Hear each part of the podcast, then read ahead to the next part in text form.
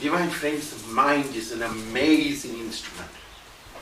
It builds up so many pictures about the unknown. Till you come to that door, and if you have not met me, I could be anything from a demon to a glamorous model. I think everybody understands. The mind is a monkey, and we have to take control of that mind. That is what everybody wants to do in order to progress spiritually. Everybody talks of meditation, but most of the people I know who practice meditation daydream because to meditate really well is to master the mind. The mind is like a butterfly, still better like a little puppy. And when you think you have taught the little puppy how to behave itself and you've got him by the heel to your heel, he's off again. Don't worry about that. From birth to death, our job is mastering the mind. Don't be frustrated by that. But what you want in your path of evolution is a partnership between yourself and God. Now, as soon as I use the word God, some people say, oh no, because fear comes into the heart of the human being. For me, God is not imaginary, but as I can see you, I also can feel and experience oh, and see.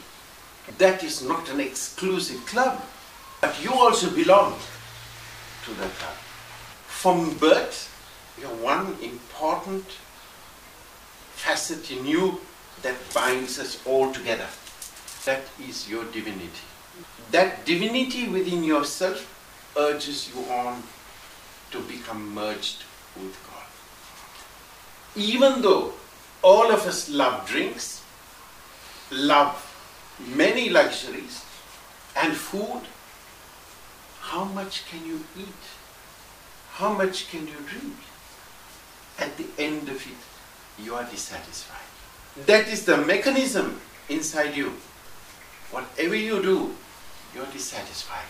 So you wait for each day and you want more and more and more because it doesn't satisfy. That urges you on to find something better and greater for yourself. You will never be satisfied till you have discovered your divinity.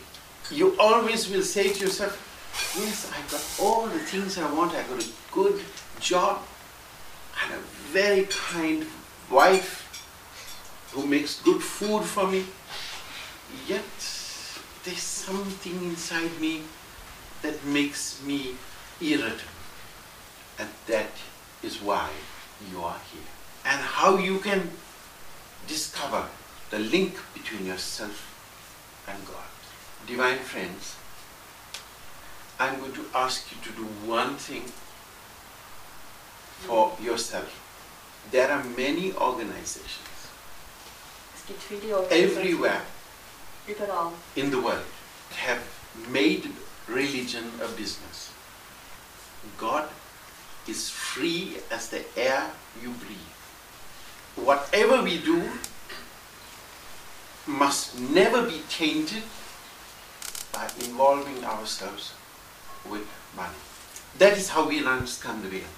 If people want to voluntarily donate something, fine. But there is no charge for bringing God conscious to man.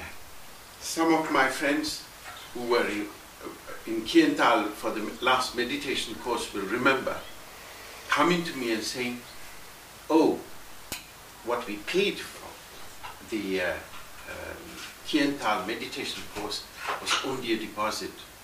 yes. And I, and I said to them, no, that was all for your own stay and food that we charged you. don't run away. I'm going to use a word that frightens all most human beings. Discipline. It, it frightens most people as soon as you say discipline. Discipline must be your second nature. You must inside yourself know what you want. And you must say to yourself, right, I'm going to arrange my program and I'm going to practice what I've learned. There are two people living in each and every one of us. One is called Mr. Lower Nature, and the other is called Mr. Higher Nature. Now, these two people are going to do battle as soon as you say you are going to start on a spiritual journey. I want you to be the silent witness of these two people battling. And you should be able to stand aside and say, oh, yes, yes, you carry on your fight. Um, I know what I want to do. That is called mindfulness. What does mindfulness do to you to help you to advance spiritually? It helps you to know the causes and effects that you're setting in motion and be a judge and change the course of destiny for you. For you are the architect of both pain and pleasure. God is the silent witness. If you overeat, like I have done just a while ago, because it was such good food, I am the one who's holding my stomach and saying, oh, uh, I have to wait a little before we start the new program. It's not a complaint about the cook, but it's a complaint about myself for being greedy. I can't blame God for that. But you hear somebody who has overeaten or done something that he has the power to change and he says, Oh my God. God is silent witness. We have the choice to say to ourselves, No, I'm not going to